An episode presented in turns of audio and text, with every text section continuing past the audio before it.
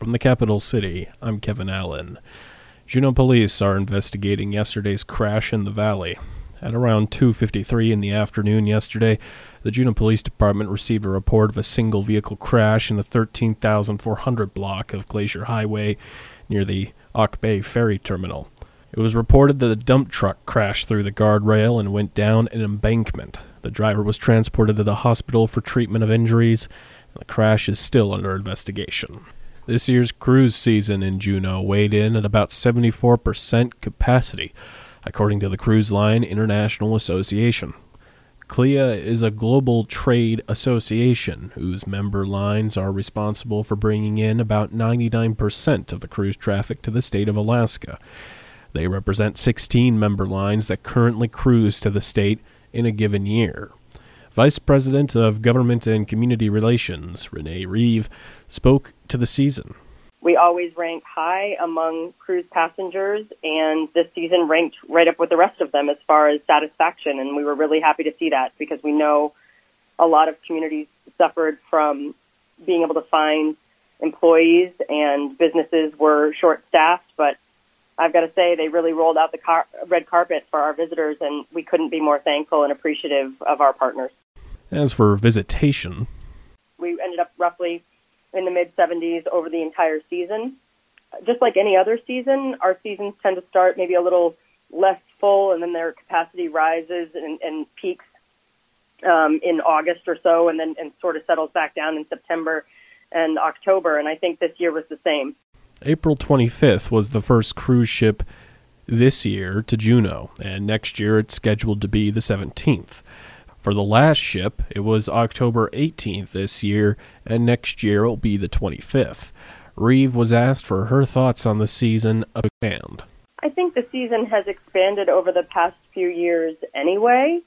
Um, as it's a very popular itinerary, right? And I think the season as as our our fall comes a little bit later and maybe our spring comes a little bit earlier, people have a willingness to come here and an excitement to come here, and it's a it's a huge draw for people. And some of those people probably prefer traveling on those shoulder shoulder ends of the season because there's fewer people, fewer other visitors. So I, I think you might see, um, you know, one ship here, one ship there. I don't think you're going to see a huge expansion, but that doesn't surprise me at all. Reeve says next year visitation will be stronger. I think we had a strong recovery this year, and our forecast is that we'll be um, stronger next year. And likely a return to um, the 2019 levels, if not a little bit higher. Again, we will continue to work with our partners in communities and um, businesses to make sure that we do everything we can to help with the impact of that. Also, Juneau Tourism Manager Alexandra Pierce spoke to this year's cruise season, which was also the first tour season where the city had a dedicated position that works with the cruise lines. Pierce broadly spoke to her observations of the season. Of course, like everyone, we had some labor sh- challenges that were felt throughout the industry and certainly felt by the city, and um, that's something that we need to work on for next year. But uh, it was nice to see things back, and um, I am also glad that. Uh, things didn't start back full strength, so we had a little bit of time to bust the rust off and uh, ramp back up before things got busier. Pierce says 74% visitor capacity this year helped businesses get used to visitors again. We we ramped up um, and averaged out at about 74%, and um, I I think that that was good for the level that we had available. You know, uh, businesses felt really uncertain going into this, and a lot of them couldn't really afford to take a risk and have it not pan out. So I think it was safer to operate at about 60% or so, or plan to operate at 60% than to um, plan to operate at 100% and then have 60%. So um, from from that perspective, and just helping these businesses get their feet back under them, um, it the season felt good. Pierce highlighted a tourism survey that is out right now. We're in the midst of our community tourism survey. Um, McKinley Research is taking calls, so um, or making calls. So if you see them pop up on your phone, realize that it doesn't have anything to do with the election and it's an opportunity to give the city really meaningful feedback about tourism. A Coast Guard Air Station Sitka air crew rescued a man and his two dogs after his fishing vessel sank in Freshwater Bay southeast of Hoonah on Wednesday. At 4:48 in the morning on Wednesday, Coast Guard Sector Juneau Command Center watchstanders overheard a mayday call from a mariner who stated his vessel was going down in the vicinity of Freshwater Bay. The individual confirmed that he and his two dogs were the only ones aboard the vessel before transmission ceased. Coast Guard personnel from stations Juneau, Air Station Sitka, and the Coast Guard cutter Douglas Denman launched to respond to the incident. The Jayhawk helicopter crew arrived on scene later that morning at 7:56 and located the individual on shore who was found wearing a survival suit and signaling the helicopter with a flare. The air crew retrieved the individual and the two dogs from shore and safely transported them to awaiting emergency medical services in Juneau. Mount Edgecumbe, at 3,200 feet, is on Kruzof Island on the west side of Sitka Sound as part of the Mount Edgecumbe Volcanic Field, which includes the domes and craters of Crater Ridge. Ronnie Grapenthin, an associate professor of geodesy at the UAF, talked about the Alaska Volcano Observatory's new research method. What we've done is slightly different from past such analyses. We were able to analyze large volumes of satellite data quite rapidly in cloud computing environment that was developed by the Alaska Satellite Facility here at UAF.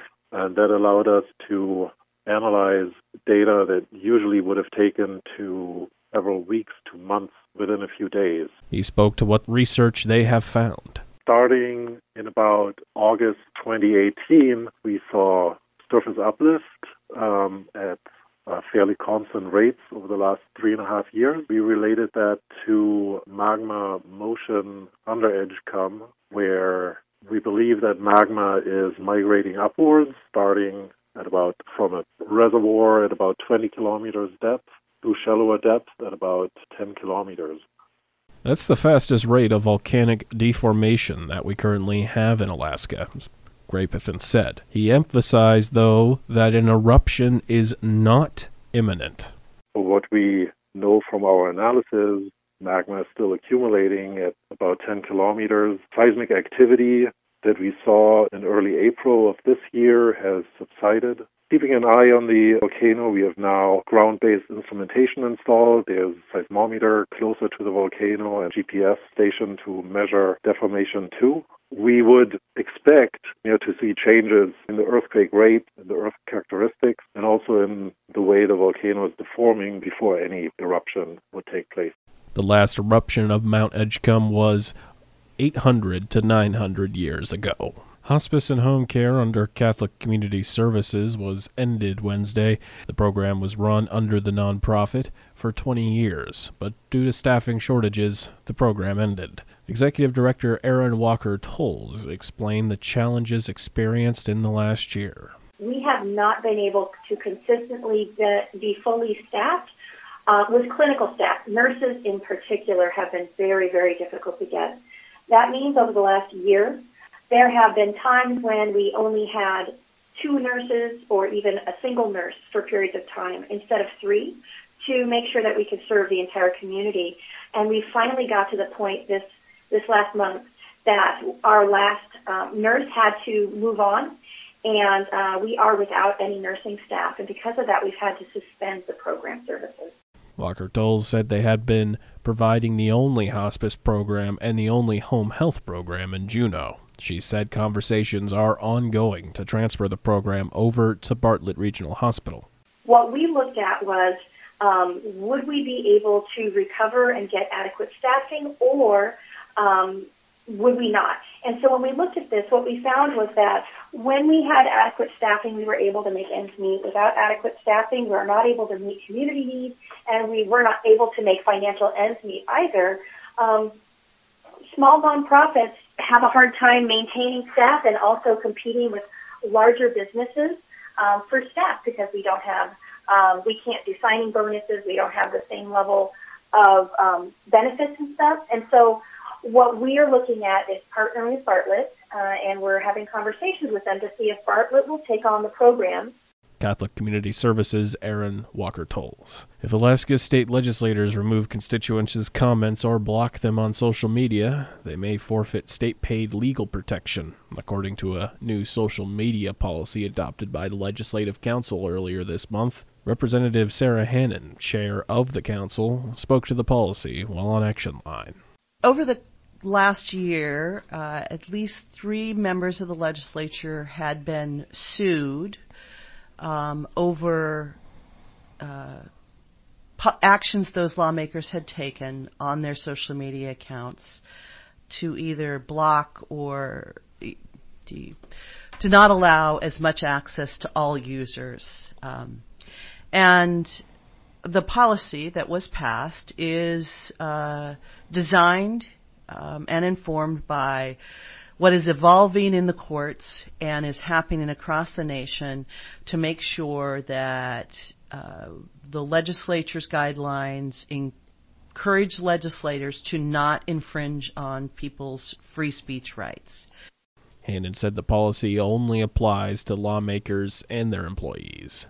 The opening of the new Teal Street Center, a planned hub for a variety of nonprofits, are looking at an 2023 opening. Teal Street Center will serve Juneau and the surrounding southeast region and will lease space to numerous partner organizations, creating a one stop service location. You'll see if you if you drive by that the building is fully closed in. We have windows. Uh, we have the weather wrapping on.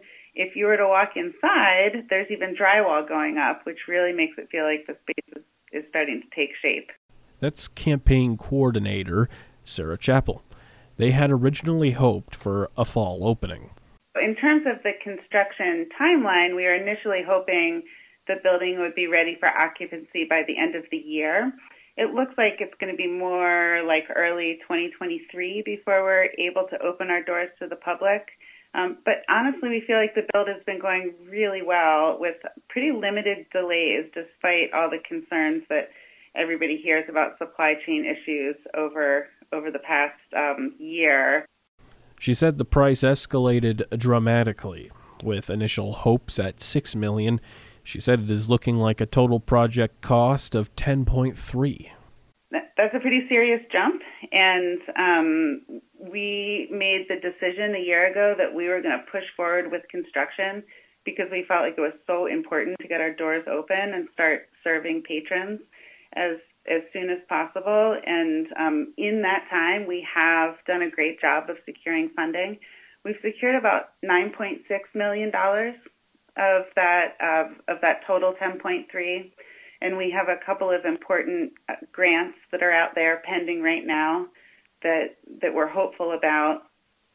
We also have a local goal, and um, we're calling that the the home stretch. The home stretch goal is the final $250,000 for Teal Street Center. That home stretch is going to help us open our doors. It's going to it's going to make sure that we start serving folks as as soon as possible. Chappell said that once the doors do open, they expect to be at 100% capacity, with eight nonprofits and social service organizations that work with seniors, youth, low income households, and people who experience disabilities. Never miss a story or a newscast at KINYradio.com. Now you're up to date. For News of the North, this is Kevin Allen.